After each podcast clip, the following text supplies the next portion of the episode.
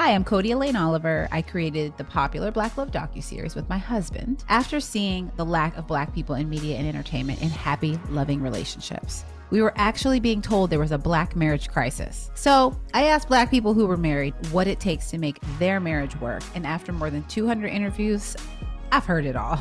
So buckle up and enjoy getting the full story directly from the couples themselves. This is Black Love, the interviews.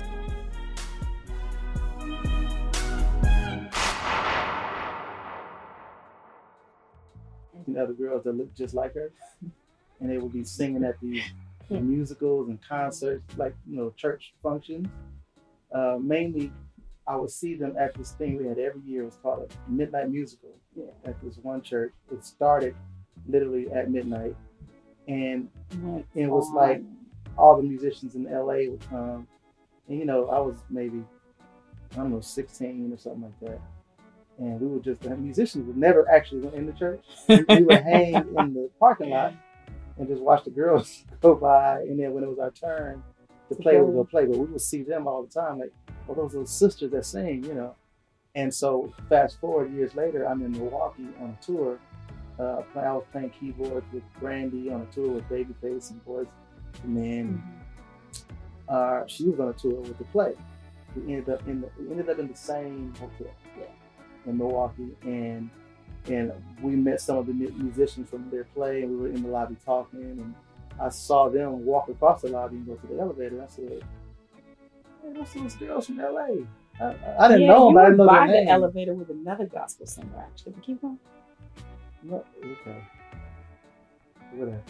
Um, and so I recognized her, but it wasn't until she switched plays that that was I'm sorry. Oh, okay. And then they switched and then started doing some play called Sneaky, and it came to LA, and I saw her there at the play. That was the first time yeah. we actually met. December 9th. Saturday, December 9th, 1995. Uh, basically, a buddy of mine was in the play, and so he introduced us. He said, "Hey, how you doing?" I said, "Hey, how you doing?" And that was pretty much it. She had a yeah. peach cobbler in her hand. Did I? And I said, That sounds so sad. You was giving it to somebody. I said, Is that for me? He said, No. And kept walking. Not mean like that. Was I mean? No, you weren't mean. You said no. Dismissive. And just and kept walking to wherever she was going. But then after that, his friend who's an artist had come to stay at his house and they he asked if me and Tina wanted to sing on something. So we went to his house and um, we were recording and I just I think that's where I really noticed him. And uh, started smiling and grinning at each other. And I think we exchanged numbers. That was that. That's yeah. when we exchanged numbers. Yeah. And There's a picture somewhere of that actual day. Does that mean with the jump with the hair with the hair? And I have a I have a pair of overalls on. Yeah, I have a velvet turtleneck and her hair is up in this long. It was Updos. Updos was bomb back then. So it's her and her sister Tina, and it was a couple of guys staying with me in my house, and we were all upstairs getting dressed, and they had already got to the house, and one of my best friends was downstairs. He came upstairs. I said, "How does she look?" He said, "It's two of them." He said, "Well, the one you, you like, she obviously the prettier one, but she got something going on with her hair that's kind of weird." he started doing so, like this. I said, "What could that be?" Bro? I came downstairs and I saw it was a, what do you call it? It was an updo. Yeah, it was. It That's was did up in the in the nineties. I think we might have both been hesitant because we came out of relationships. I had just been engaged for the second time, and um, he uh, had he did he he hadn't had a girlfriend. I, she's my first actual girlfriend. You see, they all are pissed off right now. They, if they're all honest, they all, you know, come to grips with the fact that I never called them my girlfriends. I said, "You're my friend. I don't do girlfriends. I don't have girlfriends." So you was their boyfriend, but they wasn't your girlfriend. Not my problem. it's so terrible. How was she different? She was a, a woman, you know, and I was immature but very mature at the same time. I had Absolutely. done so many things in my life by the time I was 19 to 20 by the time I was 20 years old, I'd been around the world three or four times, you know, playing and doing what I was doing. But I was still very immature on other levels. But a lot of females that I were I was speaking to and hanging out with at the time, just what they weren't on my level. Um, just as far as how settled I was in life and, and ready to. Yeah. At 20, I could have gotten married. Uh, I probably sh- I couldn't. Mm-mm. I couldn't. Maybe not to her. It was. I but think. could've. I think the reason we clicked so well because one, we were both from church, church background, um, both in music, both, you know, not in gospel music. We were I was singing background for different artists and in the plays and stuff. So it was a little bit different, and we both, I think, we, we were really just comfortable with with ourselves. I was comfortable with the fact that I'm three years older than him, and you know, if he could have been serious or not, what I always felt in my heart when we were dating was I was never afraid to say how I felt, even if that meant he may say something different. Because I remember the first time I said I love you, I I just said it because I wanted to. And of course, in my mind, I was like, should I say it? Was he gonna think? What if he doesn't get back? How's he gonna, you know, that whole thing. it And was so. You did it while I was almost kind of distracted too. I was working. I was in the studio, like, but I love watching you and. I was working. She was standing behind me. She just said, she tapped me. I said, "Yeah, yeah I love you." I was like, and there were artists there. I was Did like, it scare you? No, I remember. I said, "I love you too." Did you? Yeah, I don't remember that I did. I said, "I love you." Was that the first time you said that? To a woman? girlfriend. No, no. So he to had tell- said I love I used to tell my you. mama, "I love you all the time." But wait, so you you never had a girlfriend when you told me you loved him? Mm. Yeah, because because Mm, sorry, y'all. let me tell you. he you, didn't mean let me tell you what it was. I did love him. I love, I the love, I love. My, I got best friends that I love. I love them. But I can't say, "Hey, man, I'm in love with you." No, I was not in love with him. It's possible. It's possible to love somebody but not be in love with them. I This think is that's very possible. So This is true. I could say, "Yeah, I love you. I care about you." You know what I mean? Am I in love with you? Do I, do I want to spend the in love means when I say I'm in love with you, that means I'm prepared to deal with your ignorance and all of the dumb stuff that comes with you. Pause. Yeah. Wait, so that's why you No, that means like all the stuff that I don't like about you, I love that too, is what I'm saying. See? You fix And- that real good, Mr. Campbell. And I couldn't say that about anybody else. I couldn't say, I love you and all your mess. Because I love you when you're cool. When I agree with you, I love you. But when do you love me when you don't agree with what I'm doing? That's Right. that's the point. That's that's different. My normal personality and previous relationships, just in my life in general, I would always suppress how I felt because I was always afraid of the response. I was always afraid of, you know, they may not say it back. So I would always just make peace with whatever the reality was. And so I just, I didn't want to do that anymore. I just felt like I, I was cheating myself. So I started to just say what I felt, you know, when I liked something, when I didn't like something. And, and even to this day, it's kind of challenging. I remember I was pregnant with Zaya, my last daughter, and I really, you know, you kind of emotional and all over the place when you're pregnant. And I needed more time and attention. And I, I had a problem with telling him that, but I knew I needed to. So he had come home. I was like, I got to talk to you. So I, I got total attitude. He's like, What's wrong? I was like, I need more time with you because I, you know, I'm just emotional. And I said it, it was just all wrong. But I gave him all this attitude. He was like, What you mean? I was like, See that right there. That's why I didn't want to say nothing first. But like, it was just, it was all bad. But I still, I still said it. And for that, I think it always allows us to get to where we're trying to go. Like, I remember there was a time you came home, I was mad. You didn't answer your phone or something.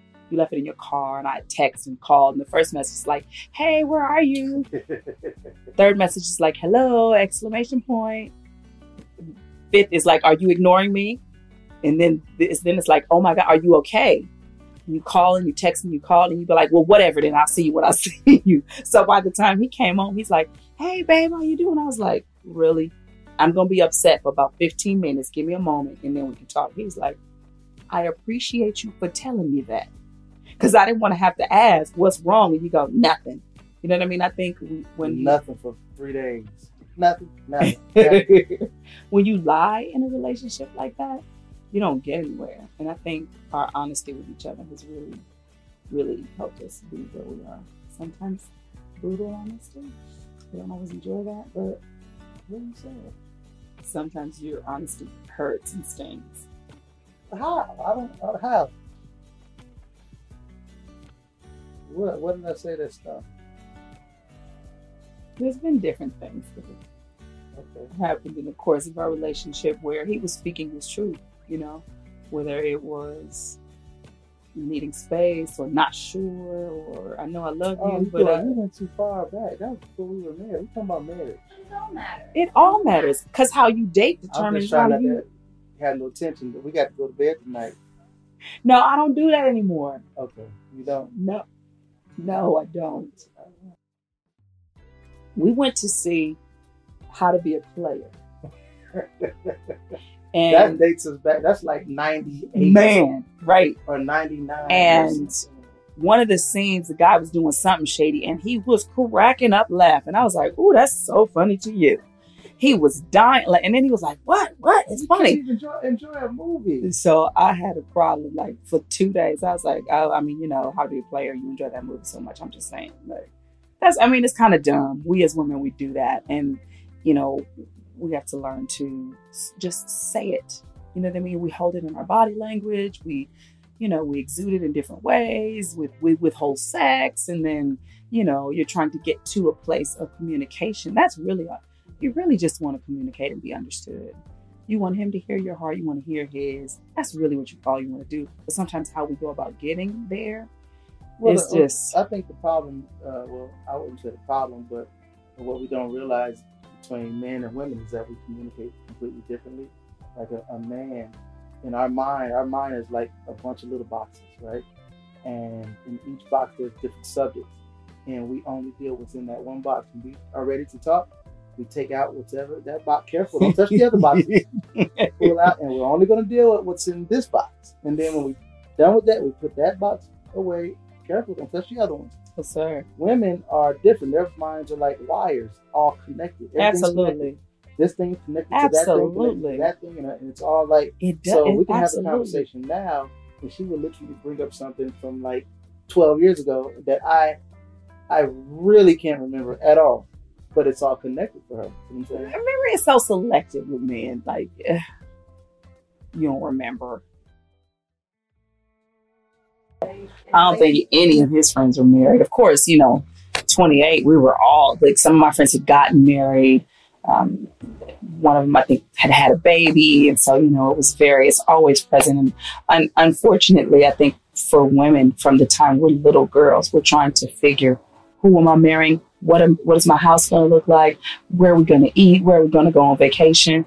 You know, guys, is the, the little boys are seven year old, they playing with toys and cars. Well, now video games. And so, you know, we just are on two different planets. And I think some kind of way we both wanted relationship. We both wanted healthy relationship. My father told me um, next to my decision to serve God, who I marry is the most important decision in my life because it'll affect everything, you know, your work, your friendship, your parenting, the things that you do, your plans for your life are all going to be with this guy. And if you don't believe that he's capable of leading you mentally, physically, and spiritually, what's the point? You know what I mean? I, this is definitely not a, no, he gonna take care of me and he gonna buy me. This had nothing to our relationship had nothing to do with that. We both were like dead broke. And she said we had nothing. we had nothing, but Yeah. but we had a I, I, we had a lot though. We absolutely had a lot. I knew beyond a shadow of a doubt that he loved God, and I had written down on a piece of paper after my past failed relationships. Um, I told I said I wanted somebody dark. I wanted somebody who loved God more than they loved me. That was actually on paper, and I wanted him to drive a BMW. We don't know where that came from, but I actually got all three, and we just continued to I was build. driving BMW. You were. Sure was. Yep. That beat up BMW. Woo! And I had prayed. I said, God, if this is not my heated findeth, please don't let me fall in love. I don't feel like going through heartbreak and heartache. I didn't want to get involved, you know, to do the mental as a Christian to do the mental battle. God, is this him? Is this you? Is this my destiny? Is this is, is he connected to my purpose? Is is this him? You know? And so I, I felt like I heard the voice. I literally felt like I heard the voice of God. But I was like, well, I ain't telling him. You got to tell him. So we'll see. If you told me you didn't tell him, then I, you know, I just wait till he finds out. Because I was not, I didn't give no ultimatums. I wasn't no pushy woman. I had made up in my mind, I'm not going to be a permanent girlfriend. So after so many years, if it doesn't turn into what I want it to turn into, I'll just, you know, respectfully bow out. Like I had, we were dating five years before we got engaged. Four, five. Well, almost five. Yeah. Year four, I had started planning my exit because I was like, oh no, he don't, he don't want this. This ain't what he wants. I was like, he take it I too was long. 16 years. I was a little baby. you weren't right? 16, sir. 23. 24. No, no. I I proposed at 23. At 24. 24. Yeah. Uh, but I knew way before that, really. But I was, you know, 23 and 24. You, what are you going to, at those ages, you are completely, I don't care how book smart you are, you're completely ignorant mm-hmm. in all, all so many ways, Absolutely. you know. I was not ready for any of that. You know, I just was not. And I he was knew just becoming a super hot producer. You know, his phone was ringing off the hook. and and it wasn't even that I had a bunch of females around me. I was pretty much married to the music business and what I was doing. I loved it so much, and that's all I did. I really, if she wanted to find me, she could go right. She knew where I was. I was in that studio. I would move, you know, and I was very dedicated to that. Well, I said not all the time. eighty percent of the time, that's what I was. So, And then I built a studio in my house. So I was like, I'm not, I'm not leaving. I'm just here.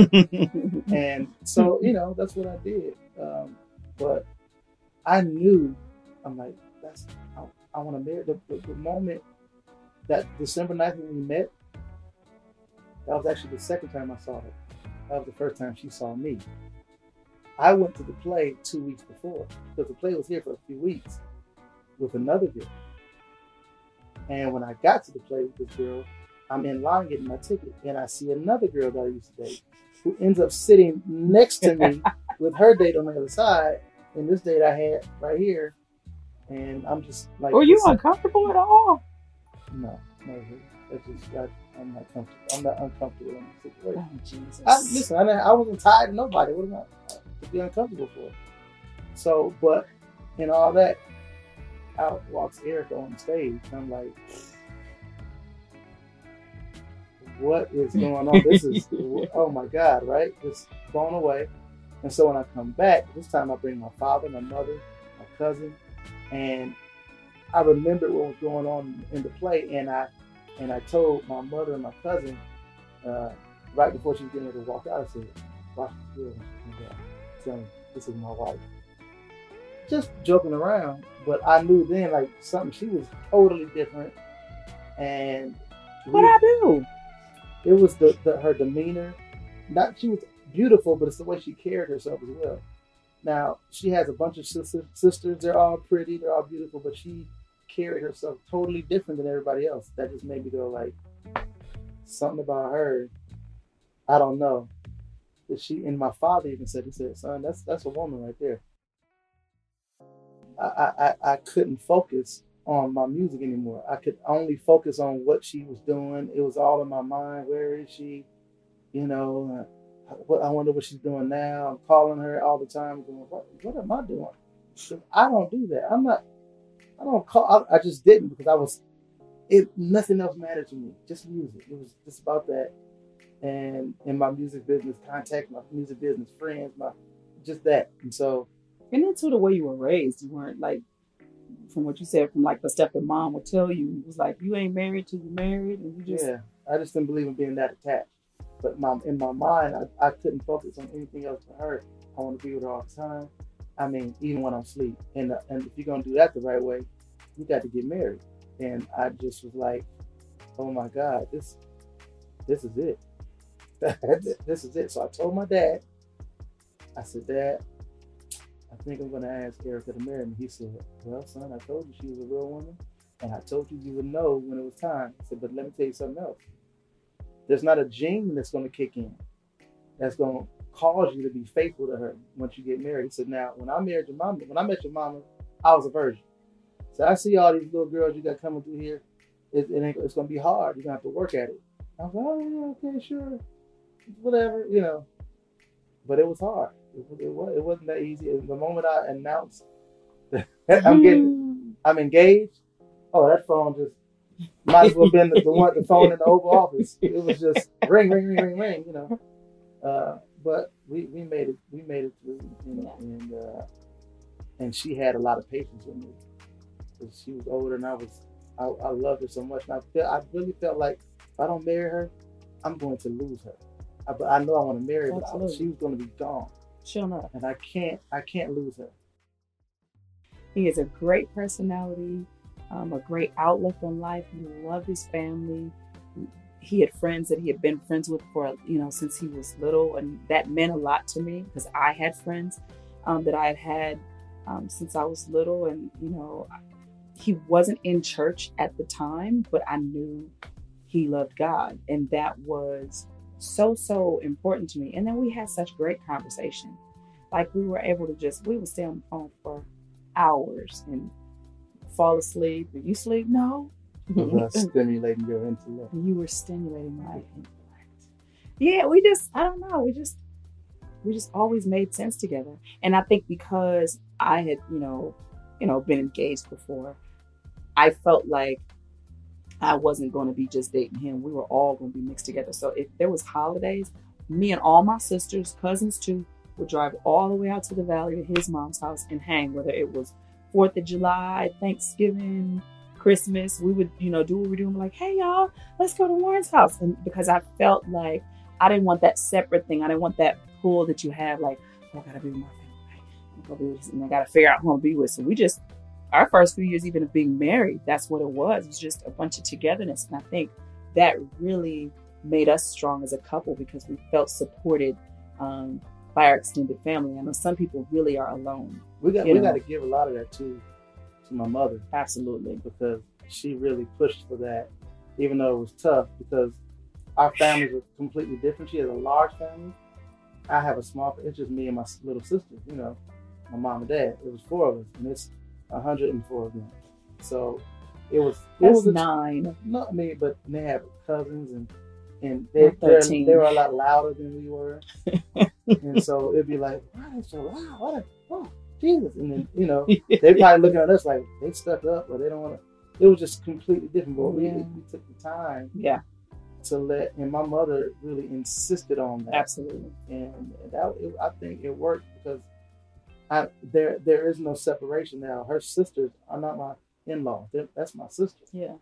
You know, My sisters call his mom auntie. They don't, you know, they don't just say Miss Campbell or you know, they, they they they love her like I do. Like I can come over there and be like, oh, I'm on the phone with Google, and I'm like, that ain't your daughter. Why was you gonna talk about? You know what I mean? I get a little territorial, um, but I love that we have this really really great, honest relationship, and um, it's it's definitely contributed to our relationship. That's the truth.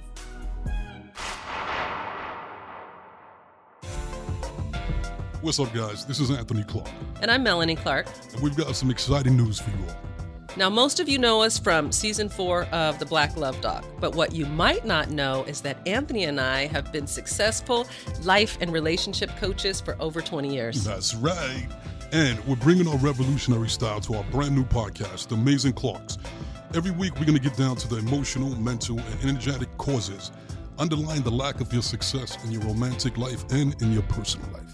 And we'll be giving you tangible advice that will get you the wins that you deserve. Hmm, don't believe us? Tune in each week, and I guarantee you that you're going to find out right away why we have an industry shattering 90% client success rate. So make sure to keep an eye out for our brand new podcast, The Amazing Clarks, on Apple Podcasts, Spotify, and wherever you listen to your favorite podcasts.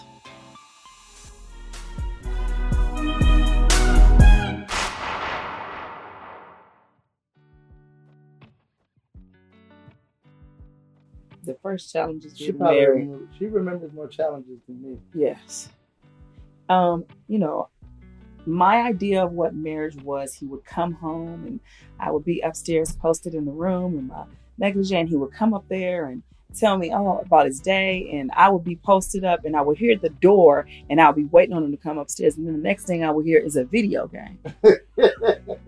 And so I'd be like, he gonna put it down any moment and come up here and at least say, "Hi, babe, how was your day?" So after I, am up, he don't come upstairs. When I come, I just stand in the kitchen and like peek, like, is he gonna? Does he even care if I'm here? So then I move a little closer because we had built this massive. That was a problem. I think that was the first thing. We built this seven bedroom, um, a basketball court, a forty foot pool. It was just this big, massive house with two kids in it, trying to play Do you remember that everything was too high? We were, we're kind of short people. Everything was too tall. Like the sinks were like up here. It was a, In it the was a kitchen. giant house. Yeah. So I would I would want more of his attention, and he was giving to the video game. And I, wait, I wait, wait. I would play video games in the family room and then go upstairs, get in the bed, and play another video game in the room. a mess, a hot mess. I'm sorry. That's okay. No, I, there was one time when um because we had just got married and I was very I was very fearful. My mother and father had been married and divorced three times. So To each other. to each other. Yeah. They tried and failed three times with each other. So in my mind, saying the words I love you, that I mean, what does that mean? You can you just tell me you love me, you know, he would say it all the time. But I I wanted something different. And I remember getting off the freeway and I was on my way home and I said, Lord, if he loves me, let me feel it. Don't let me self sabotage because of my fear. Don't let me self sabotage my relationship because of what I experienced and what I saw. And I started to see him different. So one of the days, uh, he came home. I was like, "Are we gonna go out eat?" He was like, "I'm tired." I was like, "Somebody gonna take me somewhere." He was like, "What does that mean?" I was like, "Somebody gonna take me somewhere." He was like, "Fine, I won't work then. We'll get rid of this house. We can get the cars back. We can go stay in the cute little apartment, and we can go out every day." I was like, "You're so sarcastic." That's not what I was saying. We went through this whole thing. He walked out the door, and I was just sitting there like, I made a mistake. And about 20 minutes later, he called. He said, You want to go to the movies? I was like, Yeah. and we ended up just, you know, trying to pay a little more attention to each other. It was very easy to get caught up in our lives because I was very, very busy when we first got married. I was gone a lot. I saw my wife the first year of marriage. Out of twelve months, I saw I saw her the equivalent of about two months. Just about. We didn't we didn't see each other at all. And then the next year, I I got an apartment in New York, and I was there seven months before she ever even saw it. You know, and we just. I I also think that that um, contributed. Well, no, I think it contributed to us staying together as long as we did as well because absence makes the heart grow fonder. And so when I would see her, it would be like, oh, and then she's gone again. But at the time, I was so young, you know, it was like, cool, my wife's gone doing whatever, and then she comes back, it's oh, it's on, it's great, it's great, it's great, it's great. And then I get a little older, closer to 30, and now I want my wife home. Dun, dun, dun. She can't just come home. She's in a full blown career, sold millions of records now. We got a kid in, and but I want my wife at home, you know. So that inter- that became a problem. That became a real problem. uh, I, you know, just we see things differently. What? What part? I can't remember. Sometimes she just makes faces. I don't know. You should have said something. What did I say? It wasn't right. I don't. Oh, I don't. Uh, I don't think absence makes the heart go. I mean. I'm talking about from my perspective. I think that For me, it was great. I think that absence kind of caused us to kind of. I mean, we were on the same road, but we was just. I was on this side. He was on. I was going in the same direction, but Well, I think it kind of. I'm talking about when we were younger. It was great for me. You gotta understand, you're three years older than me too, and women are, are already more advanced in these areas than men. Anyway, you're much more mature. So as I grew, like I said, when I got closer to thirty, it wasn't it wasn't cool no more. She felt you felt that way Yeah. earlier Yeah. because you're a lot older. I remember talking to his mom, talking to his friends. I was like, I could be gone for three months, like moved out, gone, and he was like, something different around here. I would say that all the time. He's like, stop saying that. I would know if you were gone. I was like, no, you would not. You wouldn't know. You wouldn't care until six months later. I remember it was Harold. Harold was like, listen, y'all, that man. You said? Harold. One of my buddies, yeah. And then I would talk to my mother-in-law and I would tell her, and she was like, "You got to give it time. Y'all, y'all are both new." What did your mother say? My Yeah. mother said, "You have to remember yes. that you were in relationships. He wasn't. Give him a chance to catch up. You're trying to expect him to be where you are, and he's not." She said, "If you said yes and you you married him, you got to give him time." So, well, how much time does he need? You know, I needed a little time, but we we eventually got it right. We you know we went to counseling, therapy, Mhm. prayed together and you know was real honest. And i did have to start saying no to some concerts and shows and prioritizing and making sure that when i came home i didn't create a party and have my family and friends over. I had to learn to come home and just be with him. Yeah. once krista came oh it was hey guys come look at the baby. Oh everybody come. It was always he was like all right you've been gone and now you're here and so is everybody else so that was What about the first time that happened? We had just got married and we're living in this monstrosity of a house. great I've been working hard, hard. You know, I come home and I'm like, I caught myself coming home early, hang out with my wife it's early. She decides she's gonna have a a prayer, prayer meeting. party or something. Whatever I'm a I'm an old school church girl, and we had this big old house. I was like, you got to consecrate the house to the Lord. So I had my friends come over, and we was praying and calling on Jesus. and. I was like, what are you guys doing? cover every window, Wow. Jesus. Keep us safe. Don't let no robbers come in. Lord, don't let no bird. Just we just praying for them. He come in like, what the? What kind of? I was like, we're praying. Say I to go keep out of my house. he wanted everybody to leave. I was like, you want my friends to stop praying? Like it was just, yeah, we had some issues in the beginning. Well, we had premarital counseling, and we had to go back after about five years, four years in. no, that was that was three years. Was it three years in? Three, almost four years. I knew premarital counseling was a good idea, but then once I, I uh, came, I, when, when I actually when I came closer to 30 years old, and I, like I said, I wanted her home. But what I did was basically just I came home and told her I'm not happy. I don't want to do this anymore. I want to get divorced, blah blah blah. And I just the communication stopped. I went and actually went and started staying in, in New York more. She was on the road, and then I ended up forming some relationship with some other girl. That girl gets pregnant. She ends up not having a baby, and then I'm like, okay, this is crazy. And so I, I want my wife. I don't. I don't want. I don't want none of this. This is about to be. I don't know whose life I'm getting ready to start living, but I don't want it anymore. Uh, and so the only thing I could think to do was to tell her what was going on. So I flew to wherever she was, South Carolina, I think. I flew there uh, and I told her what was going on. She told me how mad she was. But then she also said the second, the first thing she said was, "I'm mad. I'm, I'm real mad." Then the second thing she said was, "But I'm not leaving." And I was like, He thought I wasn't leaving because I was gonna kill him. I'm going like, He was nervous for like three, four years after that, like sleeping like. It's this tonight, tonight. She's gonna, she's gonna do it. I, I was prepared because I loved it so much. I was just prepared to let it happen. Just, okay, I deserve it. But um, I, I wanted this so bad after almost not having it, almost getting ready to go into some other, a whole nother direction in my life. I was like, I don't want any of that. I don't want it. I want what I had, and I want to cherish it. Now, what I realized was in my, I was being selfish because I wanted things to change, but I wanted her to do the change. Now, in, in my in my career, I'm the boss. I could do whatever I want to do. I could have got my behind on the plane and been wherever she was, but I wanted her to stop and come home instead of me getting up and getting on my on the plane and going to wherever she was. Uh, And that could have solved the whole thing.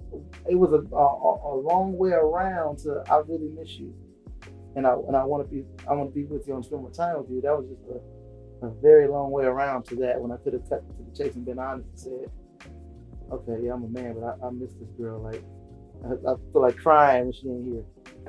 Got on the plane and went to wherever the heck she was, you know, and that would have been that would have solved the whole thing. Sometimes it's the simplest answers, but we just we make it so big and hard in our mind, and we end up making mistakes as a result of it. And some of those those mistakes, you know, you have to live with for the rest of your life. I'm never gonna forget that at that time. That almost I didn't have my last two children then. You know, what if we split up? I wouldn't have my son. I mean, I get chilled when I think about that. I don't have my, my baby girl. I mean, it's just, and so, uh, I mean, I thank God for that time because I learned a lot, and then we got a lot closer, a lot closer. And so, and but we, we kept that whole thing to ourselves. We didn't publicize it because I felt like, for what? First of all, for what? and I wanted to protect us. Yeah. I didn't want to open us to scrutiny and opinion before we figured out what's happening, what's going on, where you know where are we, you know. Um, once we knew we had made it through it, um, it took some time. When I forgave him and her, when I was able to go to her and say, "I forgive you," and I knew that was crucial for me, no matter what happened um, with us. I was literally in church and I, I was like, God, I'm not gonna be that chick that's gonna be bitter and angry and all this. You gotta take it all the way, take it out of my heart, take it out of my mind. And um, I was able to go and go, yeah, I, I forgive you. Because I believe that I, I, believe that people make mistakes. I've made mistakes. I've, you know, I've uh, been with somebody that wasn't mine before, you know, and I know what it feels like to make that kind of mistake. You can do two things. You can be very remorseful and sorrowful, or you can become haughty and nasty with an attitude like I'm grown, I do what I want to do, and I didn't, you know, my my relationship with God didn't allow me to feel comfortable in my foolishness. And so when I saw that picture again in my own marriage, it was like, whoa, okay, what you gonna do? You know? And um, Forgiveness played a big part, understanding and compassion. And again, I knew he was a good guy.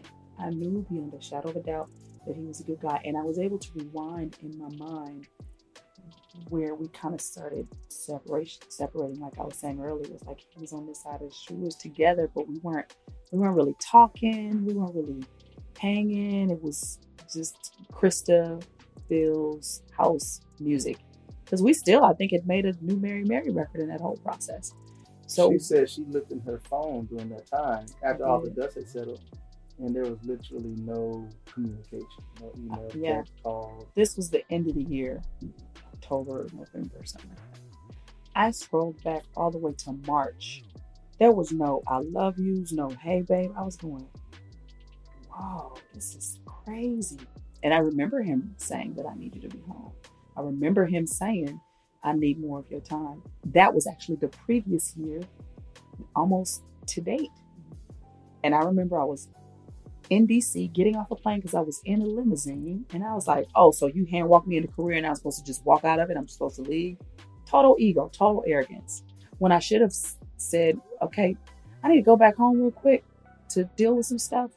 But I didn't. And so it got worse before it got better. But I can honestly say it really did get better. And we took the time, and he gave me the time I needed. I got, you know, kind of flipped out a little bit and turned into angry, bitter woman with a very foul mouth. And he said, um, I don't, this is not who you are.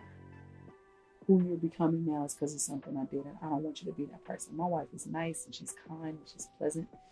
And I know it's my fault, but let me fix it. But don't don't do that. Don't don't change. Don't change. Well, first of all, once you own your your your part of it, you have to allow her to be angry. You can't you can't try to curtail her anger and say, "Look, oh, you know, I, I said I'm sorry." Okay, but she feels how she feels, and you cannot control. What you can't do is control somebody else's feelings, mm-hmm. Right? And so you got to allow her to go through her range of emotions.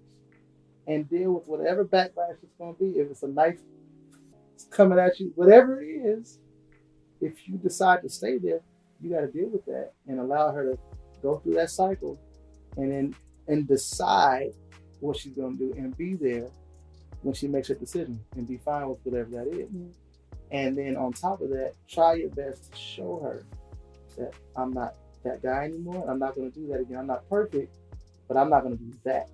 I'm not going to do that anymore. And um, you know, if if God is on your side with it, you have a shot.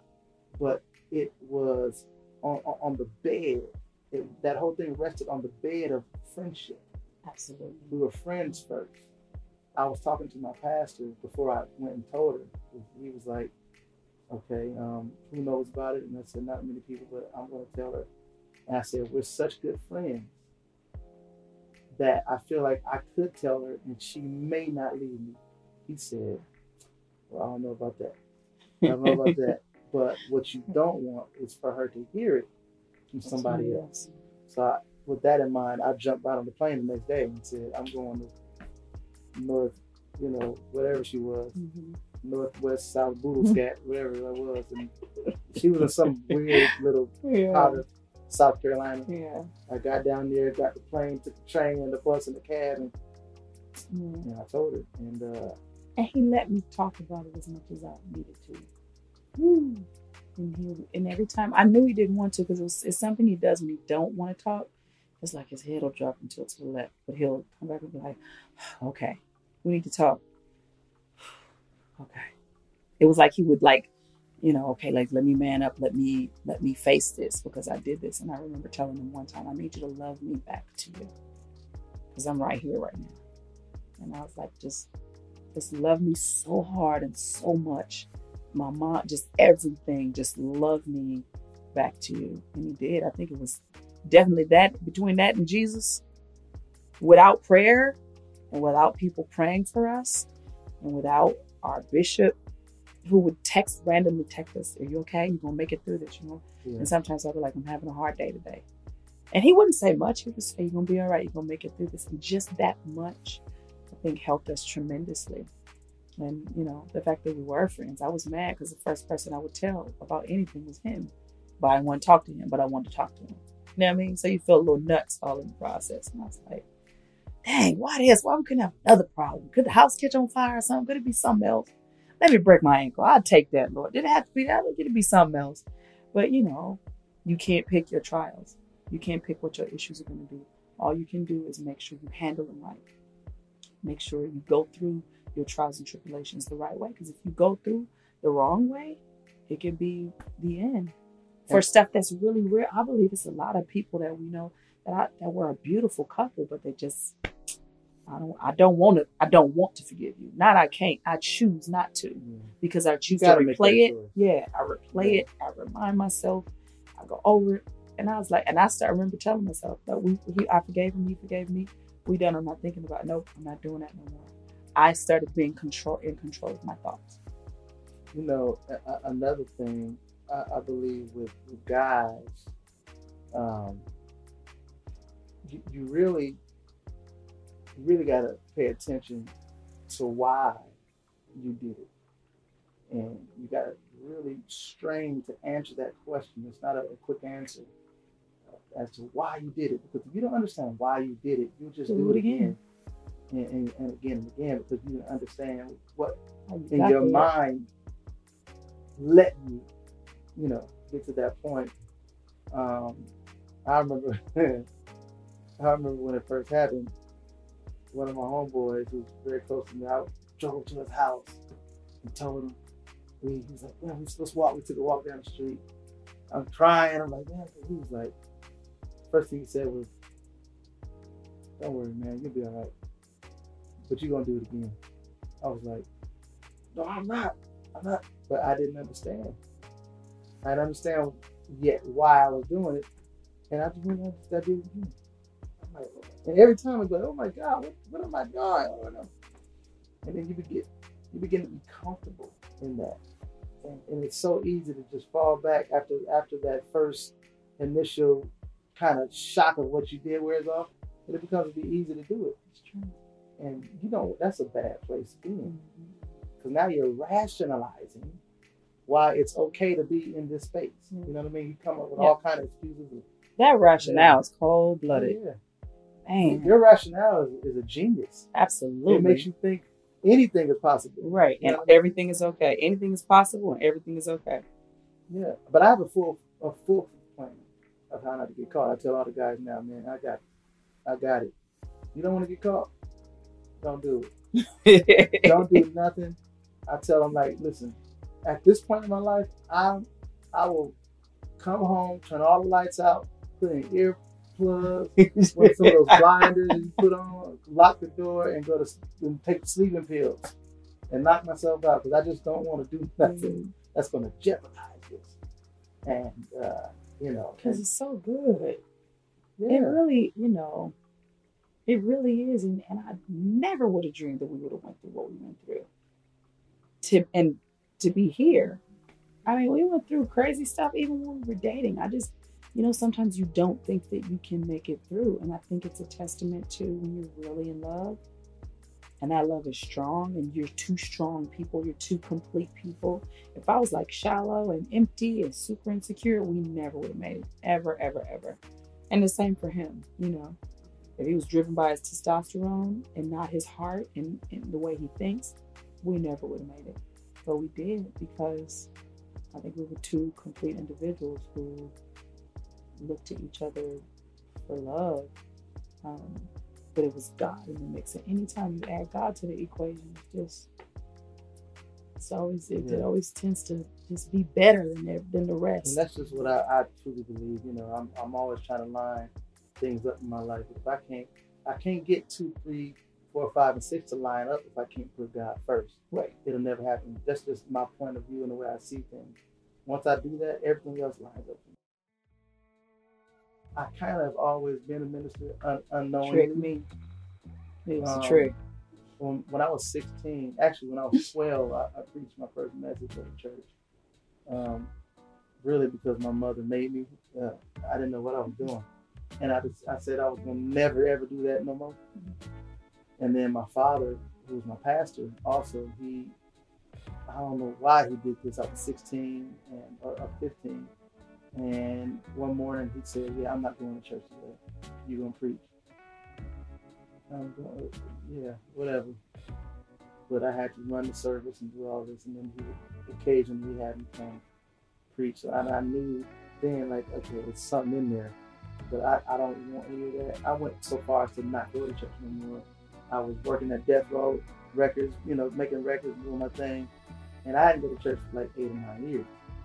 Yeah, and uh, however long it was, and I met her, and she kind of forced me to go to church because That's right. that's where she was. That's If I wanted to see her, I had to go to the church where she was most That's of the time, right. even if it was after church. I would go when church was over, and then hang out a little bit, and then I start going and coming to the service sometime, and you know, and just start, and that kind of got me back into, you know, church, and and, and my, my relationship with God was solid. I thought, uh, but I just didn't like church or church people.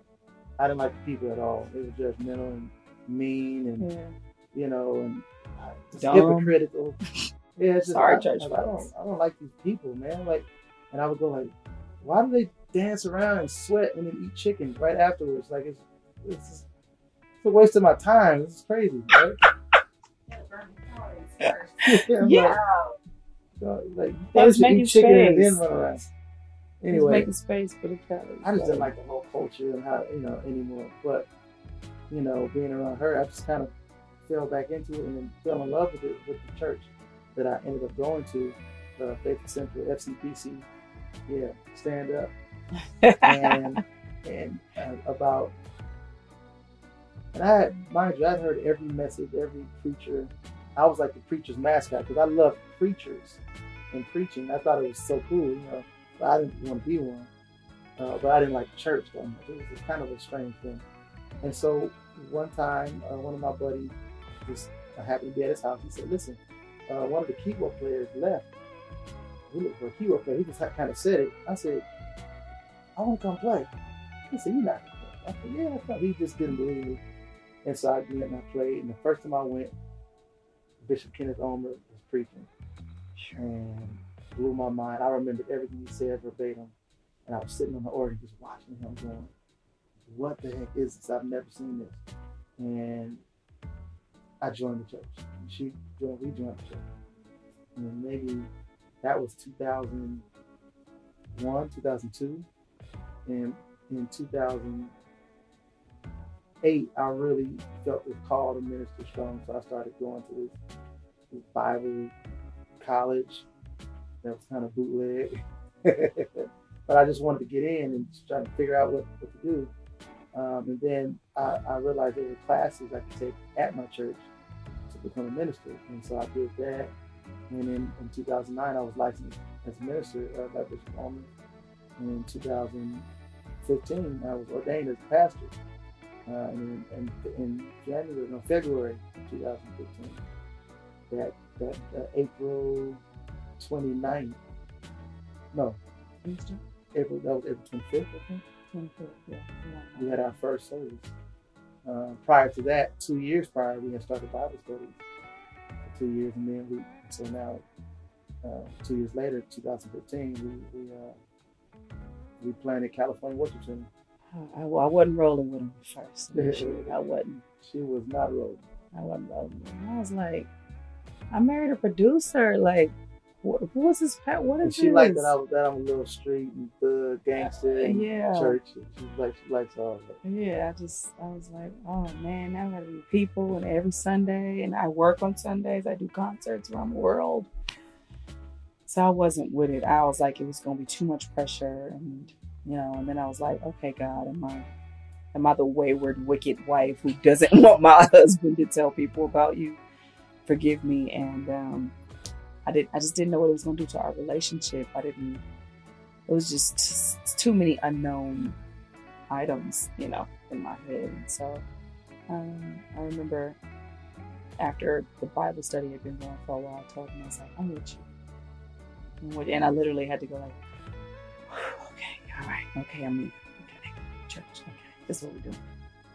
You know, when you grow up in church and you're able to kind of tell people about Jesus, but not get so caught up in the politics and the religious crap that goes along with it sometimes, you get comfortable there. And so my thing now is okay, how are we going to be different? How are we going to avoid that? So I, from service one, he told the people, we're not mean church people. We're not judgmental church people. It's our job to love people. That's all we're going to do. That's it. That's all. And um, we've been able to achieve that at this point. We got a great group of people, and you know, a lot of them talk about you know loving seeing our relationship. Like you know, at the end of service, sometimes we're holding hands, dancing in the front, or you know, our relationship is not. It's not. It's it's very present even at the church, and so I think it affects a lot of the other young couples there and other married couples and people aspiring to be married. Okay. I want it to be like that. And we're like, oh, wait, we're not perfect. don't put us on a pedestal. We don't want that, but we don't mind. Us being able to show and display what marriage is supposed to look like through yeah. through different lenses, though, because they're seeing it. They're seeing what we we're displaying what we were taught. Yeah. I'm displaying what I saw with my parents. So basically, our marriage is they're, they're really seeing it through the lenses of what I saw, you know, mm. what I mean, growing up, and and just the fact that they have that example and they know what it is, you mm-hmm. know what I mean. Yeah. And if they see anything else, they know well, that that's not right. Right. You know, my my 11 year old when she was like eight, um, and we would walk around the neighborhood, she would go, "Oh, that's a princess house. I'm sure there's a Prince Charming in there." We're like, really, a Prince Charming? Yeah, and a princess, and really pretty, and lots of fun like you and Dad, you know oh Lord, we're an example. And the church that we got married in is not very far from here. And so every time I would take her to school and we would pass the church, she would go, That's where daddy was a prince and you were a princess. So it's really great to be that to her. I mean, we have extreme things that I've, I've done where my son, who's five now, when he was two, I was walking him down the street and, and we have different mantras that I just drill into him. One, right at night. I said, What kind of man are you? He go, I'm a godly man. I said, what else? He go, I'm a Campbell man. I said, what else? He go, I'm a black man. and and that comes from me just building things into him. So one day we're walking. I said, what kind of man are you? A Campbell man. I said, okay, repeat after me. I will not, I will not cheat on my wife. She, he's two. He's just saying, I will not cheat on my wife. I'm like, I want him to I want him to be not like me. I want him to be like my father. My father, my my, I have such envy. I have three friends uh, that are very close to me that they were virgins when they got married, and I'm like, oh my god. And I, I love my wife. I'm like, there's nothing greater than my wife to me. But I see, when I see them look at their wives, I know that he only knows this. He doesn't know anything else. He's never seen anybody else. He doesn't know it. And I'm like, if I had known, if I'd known better, that's what I would. I wish I had that. And so I want that for my son. And we know in today's society that's rare. And people say you can make a better decision once you've had all of this stuff. But sex is so intimate and so connective. It's not like picking up a soda and putting it down, going, oh, that soda was good. Not even anatomically. When a man and woman come together, he releases you, take him inside of you. He leaves, but he doesn't leave you. That's why women have such a hard time letting go. So you're giving yourselves to all these people. By the time you get to whoever you're supposed to be with, well, if number 17 was amazing, by the time you get to number 22, you still going, well, he not like this, but he did this. I, that's just too much. You know what I mean? And a lot of people like, oh, well, I get it out of my system. I, that's a theory that may work for some, but it just didn't work for me. And I don't want that to be what my children exude or, or, or, or emulate. Or I don't want that to happen in their lives. I'm trying to find the right word. What's- no, we what's the- don't want we don't want that for them. we don't want that for them. Yeah. Uh, um, and so I, I pray that prayer all the time. God, just let my let my boy uh, let him be more like my, my, my father. Not like me and my grandfather. My grandfather was something else. He was just something else. He, he had he had lots and lots of women, you know. And uh, I, I was pretty much that same guy. And and and I got a lot of my father too, because I wanted to be a husband. Because my father, my, my grandfather was single, you know, for a long time. Then he was married for a little bit, but you know, he was a player. My grandfather was a player, and uh, I loved that for for a while. But Yeah, a lot. I think we we, got a, we we're blessed with a lot of married friends that are happily married. Not perfectly married, but happily married. And, um, you know, we are able to kind of call each other and talk and share and talk each other off the ledge at times. And, you know, I've had many midnight phone calls, screaming and crying. Calm down.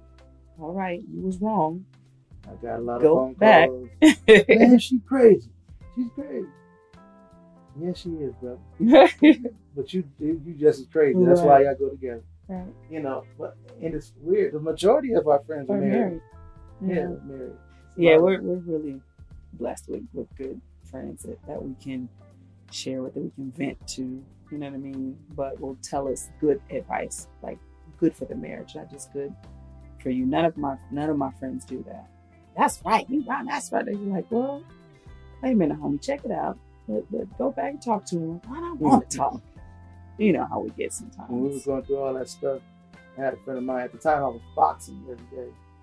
I had a friend. He's he was older than me. He said, "I'm telling you right now, if you lose her, we're gonna both put them boxing gloves. I'm gonna, I'm gonna box your head." And I was like, "Really? You never said nothing like that to me." all of them were like the Nissan, one of my best friends. He was like- Really? He was like, "Money." Love your friends. He was like, "Nah, money. Don't mess it up, money."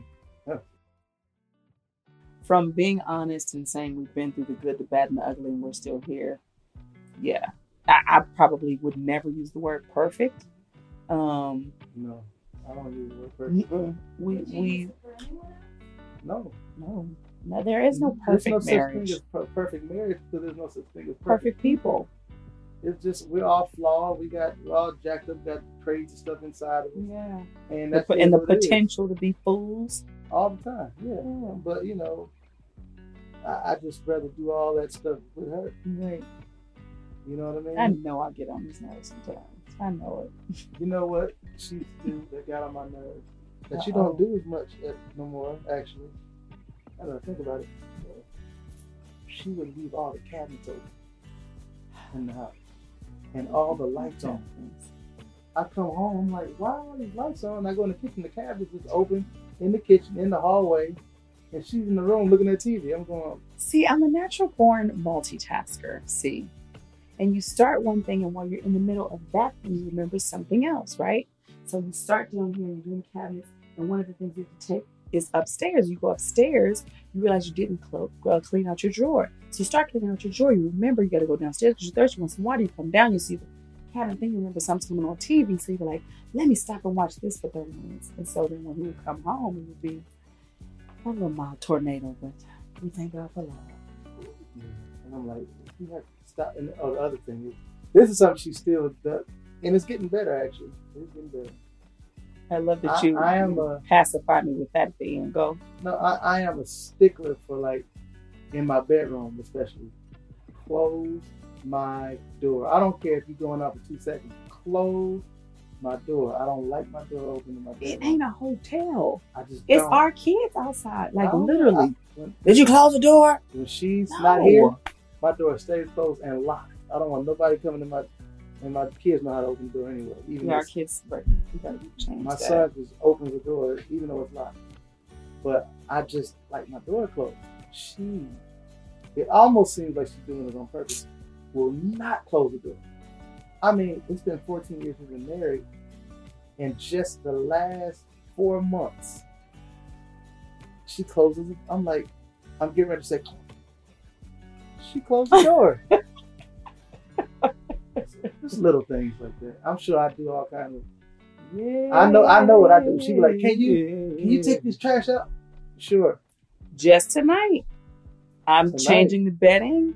I wanted to make sure the bed is nice. I went and got new sheets and bed and all this stuff. And I was like, babe, I want to put on the, the bed skirt. Oh, I'll put it on on Sunday. Three days later, seriously? So what do I do? I just put it on myself. So he comes over, he was like, You didn't want to wait? I was like, No. I want to make up the bed now. I want to come upstairs and look at the nice bed with the pillows and everything. I'm doing that for you. Thank you. It. You're welcome, I think. Advice for eight months. Whatever you got to do. You know, Take one day at a time. I'm gonna tell you this. I got a blood system now, and this is the way I, I view marriage, and I think everybody should if you're gonna get married. Because those marriage vows are for better, for worse, but forward to what Death do to part. Uh, and the only way to really, uh, for me, to flow and live like that is to, to to view my wife a certain way, like I view my sister. My sister can shoot me, literally shoot me in my arm or whatever, stab me or something, and I can be mad and say I'm never gonna talk to her again. But guess what? It, it, it still doesn't change the fact that she's my sister. We have the same blood. I can't I can't do anything to change that she's my sister. Can't do it. Can't change it. It's what it is. That's how I view my, my, my marriage. I have to view it that way. Like we are married. This is my wife. Here, There isn't gonna be any otherwise, nothing else. She can leave me tomorrow. marry another man. I'm gonna move in next door. And every morning that man's gonna have to see me. I'm gonna punch him in his face every morning. And say what you're doing with my wife. He's been saying that for the last 10 years. But that's the way I look at it. It has to, you know, ain't no getting out of this. I ain't gonna lie, I do the same thing. In marriage, nobody gets out alive. That's just what it is. That's a little extreme. No, communicate, be honest, be understanding, give it time, don't rush it, don't let people get in your stuff. yeah. Don't get advice from people who don't love the way you love, who don't view things the way you view things. A lot of times people give advice based on their own insecurity. And so what they're saying will never benefit you. But sometimes if you have a real good friend you take it to heart and you destroy something beautiful from somebody who ain't had nothing in the first place, you know. Yeah, I want to take marriage advice from people who ain't married. I don't understand that at all. My girlfriend, she she hasn't had three good relationships. right. She gonna tell you what to do with your marriage? Come on, man. Your your, your boy. I, I I mean, I, I have a lot of friends. Most of them are married now. But at one time when we first got married, they weren't all they weren't married, and they always trying to tell me that you know, I'm like wait a minute, you don't, you ain't committed to one woman yet in 20 years. You got 14 baby mamas or whatever. I'm not listening to you. You're, not going to be able to give me advice. So, you And know, pray together. always consider your sources. Pray together. Yeah, yeah. It's hard to do. It is. That is because it's so. I mean, you can be intimate physically, but ultimate intimacy that praying together is like Yeah. such an awkward. It's like Yeah. Um, I don't want to do that. It's like you know. You To, feel uncomfortable, like, oh, I'll pray, you pray. Okay, we, we know we both pray. I remember when um when we found out that you had cancer and we went to the doctor. From the day we found out, every night after that, I would lay my hands on your body. And I would say, Lord, I thank you that his body is healed, whole, and complete. In Jesus' name. Every night. I didn't talk fear. I didn't let nobody call me crying. we I started praying together. Yeah, that's when we started. Tragedy, you always did take it to your knees real now, real fast. quick. right, let's pray. Call you Jesus. You, you know. But if you pray before, then the confidence that you have when you're praying and going through is a little bit different because you have a relationship with God already, and so you already understand what He can do. And so, if you don't know what He can do, and you're in the middle of a crazy situation in your marriage, there's always a little fear there because you have no reference point. You don't have experience with God. You have to have experience with God. I'm so grateful for my experience, the times that He's, you know, answered prayers, mended my heart, and, you know, just made us better and brought us together. We would pray, God bind us together in love. So I could hear him and he could hear me. That we would remain friends. Even when we kind of testy with each other, we still were calm. I remember we were dating and he needed space. And um, he still kept calling me. And I was like, why do you keep calling me all the time? He was like, because I want to talk to you. You don't want to talk to me? I was like, no, space, take space. Space me away, apart. Don't call me. Calling me space. it was like, what's up, space? I was so sarcastic. That was my defense mechanism.